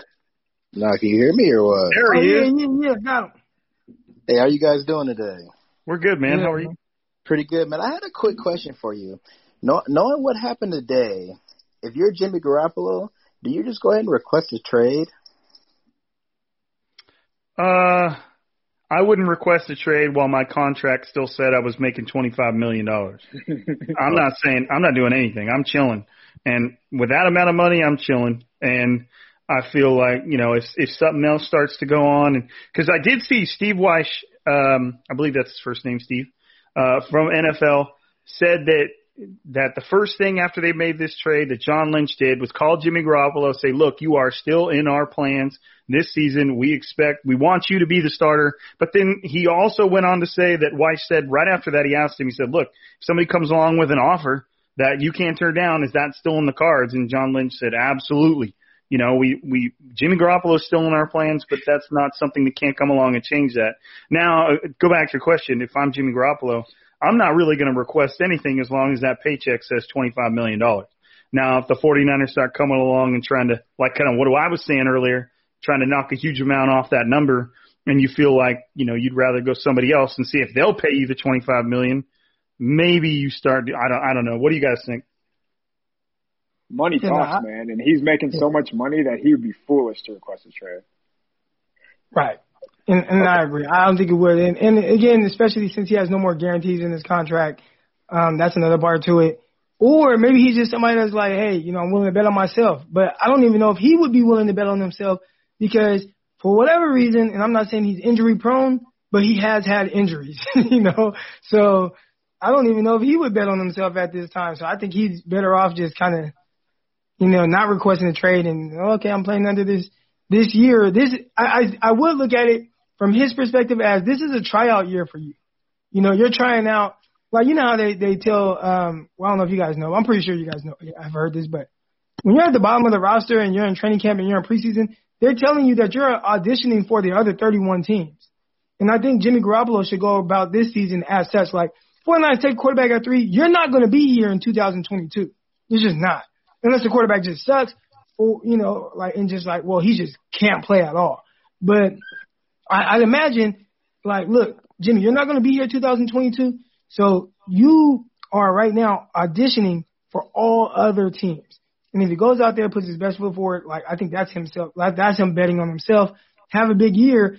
Now you can get traded, but I wouldn't just go with no guarantees and say, "Hey, trade me somewhere." I just I wouldn't do that because then you probably want to get restructured, um, or they're going to probably want to restructure your contract, or you want to get an extension. They're probably not going to do that. So, um, yeah, he he better just kind of stay in play. That that that makes sense. So then you, you know, un- unlike you know Alex Smith is a different type of guy, so it's it's kind of hard for us to think that maybe he'll come in there, maybe groom a future quarterback. So we can't even really think about anything like that on that aspect. Uh,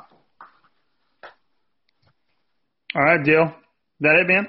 yeah, I appreciate it, man. Thank you guys. I appreciate it. No, no problem at all, man. Thanks for being in here and chatting with us. All right, let's keep it rolling. Next up, we have William Martin. William, you are now on stage. Hopefully, we can hear you. I know you guys mentioned the audio in the chat, so hopefully, we can hear what's going on. All right, can you guys hear me now? We can. Yeah. Awesome.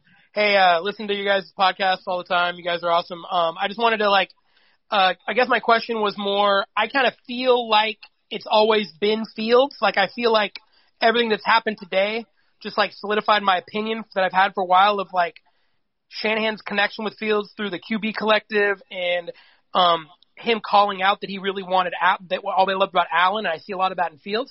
I guess my other question is, I know you guys are interested in, are talking about uh, Jimmy like probably being the starter for this year. My concern, the reason I don't know if that could be why that is, because there's a lot of guys on one year contracts, and I think that that sort of points out that they want to do something different this year at quarterback and not just run it all the way back exactly the same. I mean, do you guys, you guys seeing that too? You guys, give me your thoughts. A hundred percent. And this has been driving me insane all day because all we've heard is there's been no rookie quarterback to make the Super Bowl.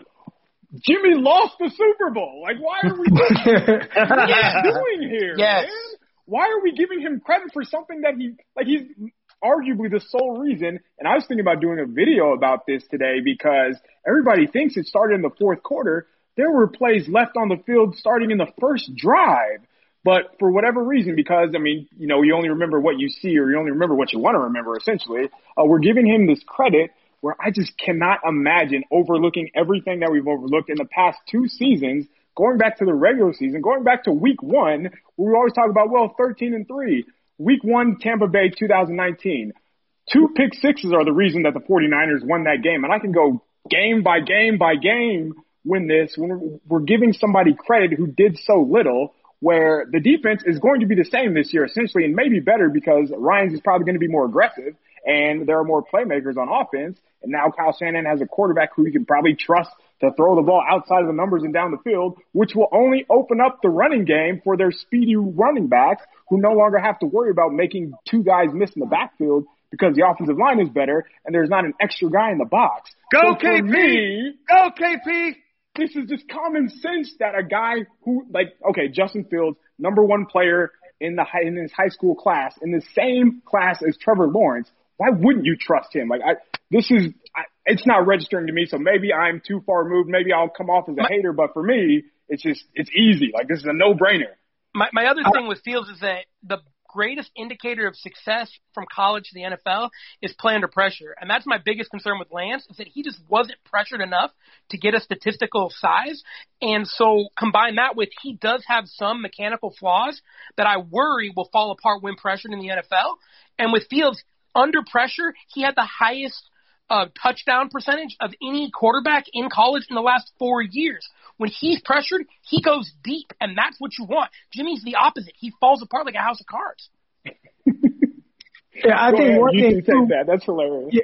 Well, I- I'll say too, you know, with the whole rookie can't go to Super Bowl, like I think obviously like you you want to win a Super Bowl, like that's the goal. But I also feel like it starts by working towards that, and you can't look at it from a sense of oh a rookie quarterback doesn't win the Super Bowl. Can you just look at it from a sense of hey if we have a rookie quarterback, are we building towards winning a Super Bowl? Even if it's not something that happens year one or year two. Again, talk about Kansas City Chiefs and, can, and it is recent, so we can use that. But the, the, there was they weren't drafting Mahomes and be like, hey, right now you got to win a Super Bowl rookie year. No, we got Alex Smith. Okay, let's just play. And they probably knew like, okay, to win a Super Bowl Alex Smith, everything's gonna have to go right. They didn't win. The next year, Mahomes took over. They went to the AFC Championship game. They were a Dee Ford offsides away from going to the Super Bowl. Then the next year they were down 10 points in the fourth quarter with six minutes left and they reeled off 21 points and won a Super Bowl. So again, I don't want to say that's going to happen for the 49ers, but I will say I, I think people kind of have to like be, let's be realistic here. 49ers haven't won a fucking Super Bowl since 1994. Bingo. You know what I'm saying? So like, let's stop talking about, oh, rookie's not to win a Super Bowl. We ain't winning nothing. We haven't won nothing since 94. You know what I'm saying? But can we, can we work towards it? Like that, that should be the goal. Can we work towards winning it with somebody that gives a higher ceiling and a little bit more room for error? And if you can do that, you put yourself in position, especially moving forward to where now, like, okay, we're going to consistently be in that, that talked about as one of those teams that have a chance to win the Super Bowl. But right now, you 49ers need everything to go perfect. They had to freaking have uh, their quarterback threw eight passes in the NFC Championship game and still blew a team out. Yes. Like, you know what I'm saying? Like, they their quarter, they, they they stopped throwing the ball against the Vikings and still beat them by double digits. Like they stopped throwing it because your quarterback was trying to throw the ball away or throw the game away. So like I, I don't want to hear like, oh rookie can't win. Well, okay, we need to work towards it though. So it's not exactly it's not all about this year. It's not all about 2000. It's it's about working towards it. We got we got Trent Williams locked up for several years. Let's work towards being able to win a Super Bowl. Hey, and you know, and you know what, William? I agree with what they said. like like my thing is my thing is is like have rookies made the playoffs? Yes, lots of rookies made the playoffs. And then you don't throw the ball then you throw the ball 10 times. If you have RG3 as a rookie on that team that went to the Super Bowl 2 years ago, they're still going to the Super Bowl. Jimmy never had to throw the ball. It didn't matter who the quarterback was. I could have played quarterback. And, and that's not to say Jimmy didn't have high moments. Like I felt like there were games where he played above replacement level football. But there were a lot of games. I mean, think about the Panthers game. The 49ers scored 51 points. Like Jimmy threw for like less than 200 yards. I don't even think he threw a touchdown, and he and he had like what? Uh, Threw the ball and right to Luke Kuechly. yeah, you know what I'm saying? Like there were these things that happened like throughout that year. The the um the the Browns game, like that game was over from the jump. Like there were a lot of games where I felt like he played decent. And then there were a lot of games where he was very, very, very average. So and then there were a couple games where it's like, okay, you we couldn't have won this game without this type of performance from you. But I feel like those type of games were very few and far in between. There were maybe three of them, like the Cardinals game, um, the uh the Cardinals game, the uh what's the other game? Both, the, both the Cardinals game. was very good. The Saints game, he was very good. I would say Week actually- 17 was probably his best performance. he was he was very very very efficient and he executed at a high level that game. But even then, it wasn't like what what is he what is he doing outside of executing what the play caller? And I know that sounds like crazy because like, well, isn't he supposed to execute? But it was like he didn't have to do anything outside of like having to be special. You know what I'm saying? Like it's like hey, you don't have to be special, but just just complete this ball. Like hey, you got use check that whoop this linebacker on a double move down the sideline. You just just don't throw just don't overthrow him. You know, and you're gonna have 50 yards right there. You know, okay, just hit this slant. Deebo beat the guy with the line. Just just hit this slant. Like just don't airmail it. You know, like he was put in those type of positions. He wasn't too much put in positions where it's like, hey, Jimmy, we really need you to make some plays. Like we need you to make the plays. Like that, that wasn't the case for most of the season. So again, I don't want to get on Jimmy. I, I think Jimmy is fine, and clearly I feel like you can win with him, but you can do better than him. that, that's for sure, for sure. You, you could lose with him as well. Yes. And I, I mean, I get, I get the one year contract stuff, but to me, I mean, you're only really worried about those one year contracts if you feel like the drop off between Jimmy and whatever rookie you're taking is significant. You know, and and like I'm it's a lot some of those guys with the one year contracts, there's nothing they, they saying they don't come back next year too. Especially if they see this little electric rookie quarterback getting paired with Kyle Shanahan and they want to come back and be a part of it. So I mean the one year contracts do have a sway. They do kind of tip the hand that the 49ers feel like they can be very competitive this year. But I don't think a rookie quarterback is what especially one that's taken third overall that's being put into Kyle Shanahan's offense who's already shown that he can do things with a rookie quarterback. Uh, I, I don't think that that's what takes them out of the hunt. I, and I just don't think that like if we're talking about a top ten quarterback, then I could see like no no no hold on pump the brakes. Let's keep this guy in here. Let's make a run at it this year and then the rookie can step in.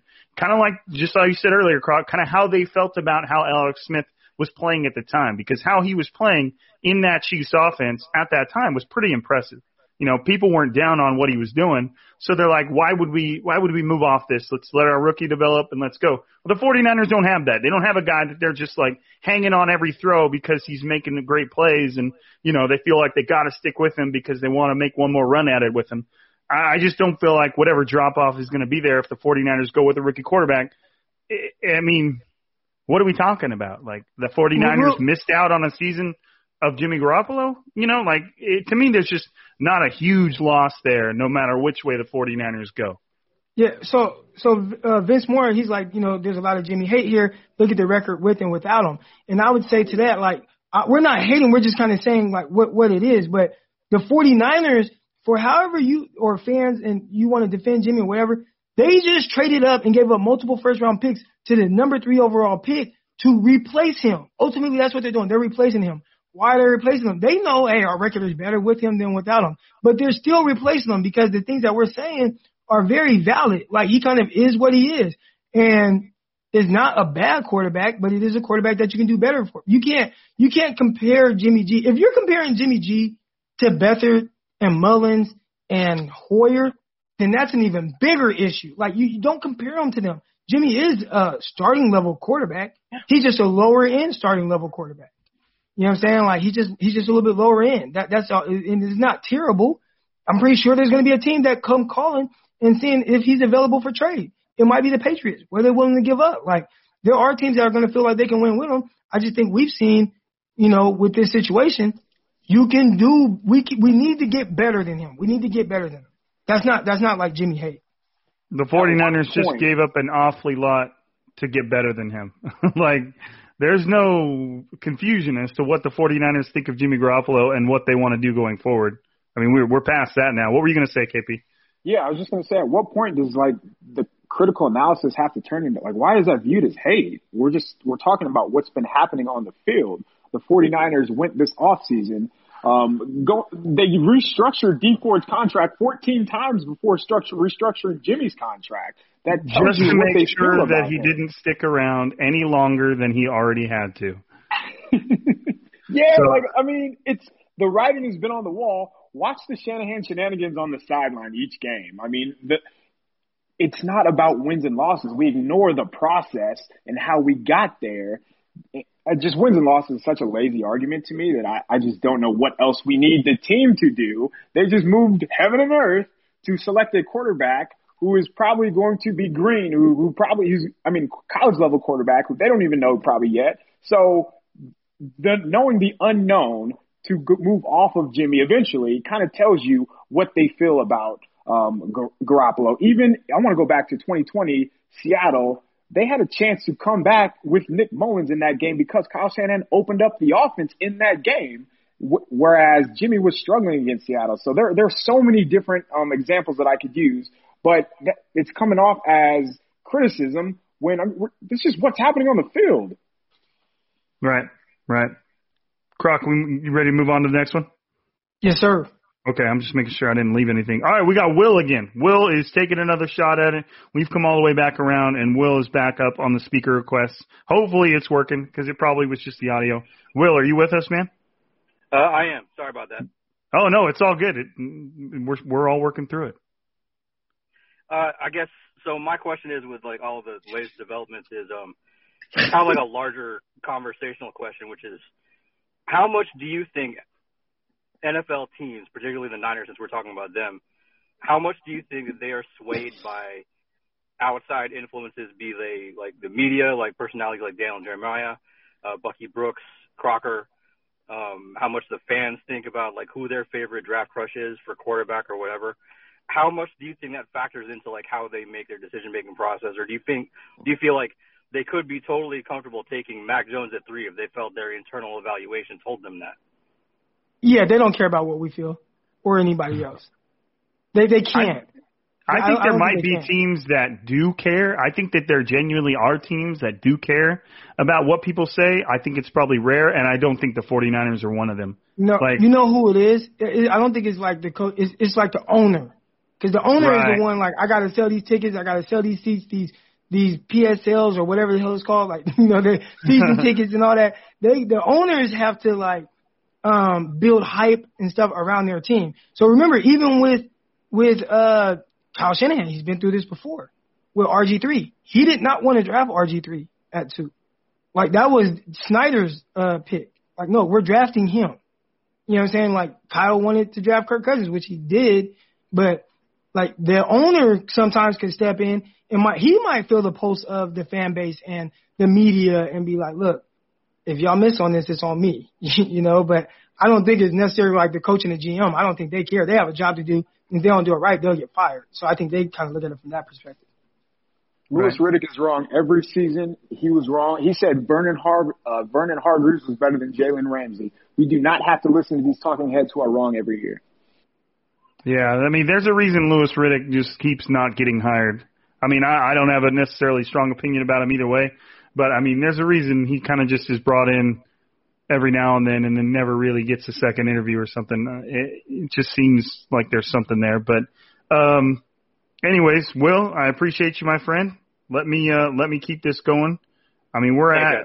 Let me make sure that everybody is. All right, here we go. Let me um, bring up our next one. I'm just making sure everybody's good to go. All right, it's your turn, Bia Mechie.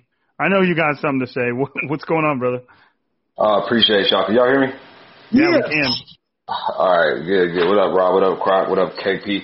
Um, so just piggybacking off the whole Jimmy conversation and the uh, you know, quote unquote criticism or whatever you want to call it.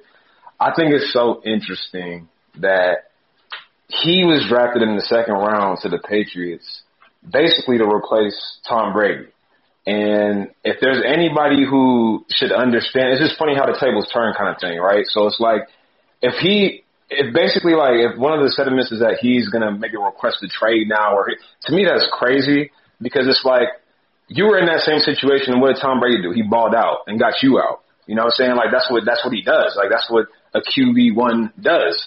And at the end of the day, like Jimmy's not Tom Brady. Like nobody's gonna mistake that. Like there's no way he's not even on the same uh world as Tom Brady. You know what I'm saying? So I think it's just interesting to me like how in this situation Jimmy's like a I wouldn't even say he's a good bridge quarterback because we don't know number one like how he's executing the offense to because Clark talks about it all the time. Like it seems like our offense is limited with Jimmy. It's not even like we're running a version of Shanahan's offense, but is this what he ideally wants to do? We don't know that. But at the same time, he knows the plays. Like he knows at least some of the plays, and you know, you know, he knows what he knows. Like and he's been in the system, and I think more so than anything, it's the team. The team seems to, you know, they really rock with Jimmy. They really, um, they always have positive things to say about them. And so, to me, I'm looking at it from a team perspective if Jimmy stays on the roster and you just clearly see that like somebody like Fields, who I hope is what we take with number three, but whoever whoever comes in, if you just see that they're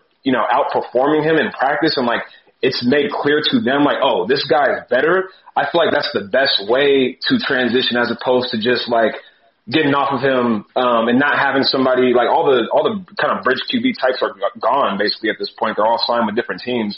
So it's like, you know, and Clark mentioned like having the pressure on a rookie quarterback. We can avoid, I just feel like we should, we should keep Jimmy for this year unless we get like a second round pick or something like that, something ridiculous for him. But Right. I think we should just keep him, you know, cause what's the, if we already handled our finances and everything for the most part, um, Jimmy's not going to take a reduction in salary. Why would he do that? Like he can just get cut and then sign for, you know, whatever team he wants to do. Like I don't think he's going to do that. So I feel like we should just keep Jimmy. We got the quarterback there. And uh, you know, I want to I want to say Jimmy's a good bridge quarterback, but at least he knows the offense, and at least we we've been able to win with him, and we know that we have something you know on the backup in case he gets hurt or in case he's not performing well. I, I like that scenario the best because it, it makes it it makes us in a, a competitive situation this year. Coming into this year, we don't have to rely on what could go wrong with the rookie quarterback, putting that pressure on him, and maybe him not being ready. So that's that's my two cents on Jimmy. All right, so I don't know how this is going to get edited because the folks at Blue Wire are experts. I just don't know where they're going to plug this in. But our our locker room app kind of went down on us, and that's a testament to everybody who rolled through. I think at one point we had oh, we had over 150 people in the locker room app, all in the chat. Some of you guys putting in speaker requests, and it was just it was legit. I mean, me and Crock kind of knew that that locker room sesh was going to be was going to be lit just based on what had gone on throughout the day. But I think that still surprised me. So that was fun as hell. So again, I'm not sure where this is going to get edited in because our locker room session ended. I know that uh, Brandon Amechi was right in the middle of talking about kind of what Jimmy Garoppolo gives you uh, as a as a backup or a bridge quarterback and why they wanted to stick with that. But no matter what, I know that that episode was right around an hour and a half long. It might have been cut short, but it's not like it was any. It was it was short on substance, that's for sure. And um, I, I do need to say that I appreciate uh, Kyle Posey for jumping on. We call him KP. Uh, he he runs Niners Nation. There's no way that you you know pay attention to the 49ers without knowing what Niners Nation is. It's like by far the biggest 49ers website out there. So um, as you know, shout out to him. Make sure you stop by the site, support them because KP's an awesome dude, and he deserves all your support. And he brought it, man. He brought the passion, he brought the opinions, and I appreciated it, man. And so did you, Crock. I was just kind of here to to play uh the to play quarterback for y'all. So I mean, what are some of your closing thoughts on just kind of the whole situation in general? The fact that the 49ers are now sitting at three. Yeah, you know, I just overall they they did something that I didn't think that they would do, and it would it made a move out of I don't want to say desperation, but they made a move that was that they were comfortable with doing, and uh, they they they put themselves in position to be able to grab a quarterback that they really like, and I think that should be exciting for the 49er fan base because moving forward, you know, they they should give somebody they should get everybody, you know, something to be optimistic about. So I'm excited about it. Um, you know, we've we briefly touched on Jimmy Garoppolo. We touched a lot on Jimmy Garoppolo. Um, but again, you know, I, I strongly feel like he should still be the quarterback this year. And uh, I think 49ers they they've they've they're working towards improving and extending that Super Bowl window uh, for years to come. So I, I'm really excited about it. That's even without knowing who the hell they're going to draft. Well, what did you just change your Twitter name to? I just I just changed my Twitter name to Justin Fields no matter what. So I think you guys know That'll who I tell want. you what Crocker how Crocker feels.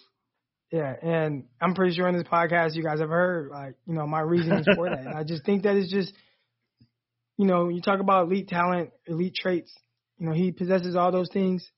I think now it's on you know Kyle Shanahan to be the guy to just bring it all in, bring it all together, and, and get the most out of him. And you know we've seen Buffalo do you know something very similar where Josh Allen is just a guy with just all talent and traits and they figured out a way to get him to be a winning quarterback. You know, I hope the 49ers, you know, do the same thing. Don't don't go the safe route. I don't think you trade up to 3 to go safe. I think you trade up to 3 to go big and I hope big is Fields. Right. I agree with you, man. I, I mean, I, I don't, I'm not as passionate about Justin Fields versus Trey Lance. I feel like those, it needs to be one of those two, though. Otherwise, you're kind of just, you know, like you said, you're playing it safe, and, and we'll just leave it at that. But the one cool thing and the way to think about this, and Crocker wanted to make sure we mention it, is the 49ers didn't give up a lot to trade up to number three, especially when you think about the fact that they believe they're getting a franchise quarterback with this trade. So as far as this year goes, the 49ers went from 12 to 3, and then they have all their other picks. They didn't trade away anything from this year other than the pick they gave up in the swap, which you're not really giving up anything, you're just swapping. So the 49ers made the swap, and then they still have their second, their third. Then, you know, I, I think they still have like nine picks this year. So that's something to be excited about. Next year, they won't have a first round pick, but given the fact that the the third that they're trading is from the Robert Saleh comp pick, the 49ers next year are still going to have a second, a third, a fourth. I believe they have the full draft class other than that first round pick, um, which is still pretty exciting considering what you're trading up to get. And then in 2023, they won't have a first round pick, and then they'll have their full draft class. So, and, and I believe they will have one more third round pick that year because that should be the last year they get a third round pick from the Robert Saleh and Martin Mayhew promotions. So the 49ers are in a good position, especially if you think about things working out, you know, which obviously if they don't work out, then you have a you have way more problems than what you gave up in the trade.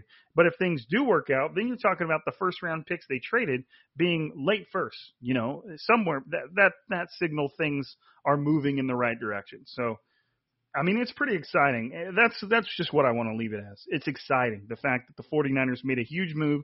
They completely altered the la- the landscape of the draft in one trade. And now we get to kind of sit back and see how it unfolds and play with the scenarios. Uh, I think on Sunday, me and Crocker are just going to talk about where the 40, 49ers, 40, you know, you guys know what I'm saying. Yeah. Where the where the 49ers are going to go with the rest of the class. What are some of the other positions they could go? What are some of the other roster needs? And you know, uh, inevitably we'll end up talking about the quarterback that they could get. I, I think, but hey, that's that's kind of my thing. Is I'm just excited. It's an exciting move. It creates an exciting atmosphere. Things are going to get real crazy and different and fun for the 49ers uh, very soon, and I'm just I'm looking forward to seeing it. Yeah. You you got any uh you got any closing thoughts there, Croc? That's it. Can't wait to talk about the the rest of the draft on Sunday. I'm pretty sure people are going to want to talk about this. Um, but we also can get into, you know, hey, like you said, you know, 49ers have the rest of their picks for this draft. So what do they do with those? Um, that's going to be very interesting, and I, I have some takes on on where I feel like they definitely should go. Right. Absolutely. Well, hey, I appreciate everybody who was in the locker room session. I appreciate everybody who is listening to the podcast and has, you know, just continue to support us. Y'all know how I, I, I always mention how much I appreciate you guys. So, and again, just embrace the fact that it's an exciting time to be a 49ers fan. No matter what direction you want the team to go, just make sure you're enjoying this um, because it just doesn't happen that often. I can't even remember the last time the 49ers made a move this dynamic to go up and get a player that they're expected to get. So it's a fun time. Make sure you just enjoy it. But you already know what it is. I'm Rob. That's Croc. This is Striking Gold, and for another episode, before I even sign it, before I say signing out, Sunday, 7 p.m., locker room app, and then also the pod will be up Monday morning. But now, for another episode, this is Striking Gold. We're signing out. Justin Fields, no matter what. Peace.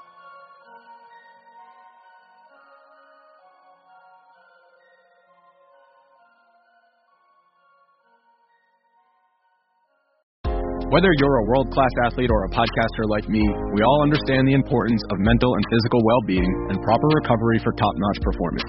That's why I'm excited that Unifyd Healing is sponsoring podcasts on the Blue Wire Network. Unifyd Healing is a new and super innovative global network of wellness centers powered by Energy Enhancement System, or EE System. If you haven't heard of the EE System yet, then you'll want to listen up. This technology promotes wellness, deep relaxation, purification, and rejuvenation. Wherever you are across the globe, access to a center is easy and affordable. Interested in experiencing the EE System technology for yourself? Go to unifydhealing.com slash bluewire to learn more and find a center near you. That's unified, U-N-I-F-Y-D, healing.com slash bluewire. No material or testimonials on the Unifyd Healing website are intended to be viewed as medical advice or a substitute for professional medical advice, diagnosis, or treatment. Always seek the advice of your physician or other qualified healthcare provider with any questions you may have regarding a medical condition or treatment and before undertaking a new healthcare regimen, including EE system.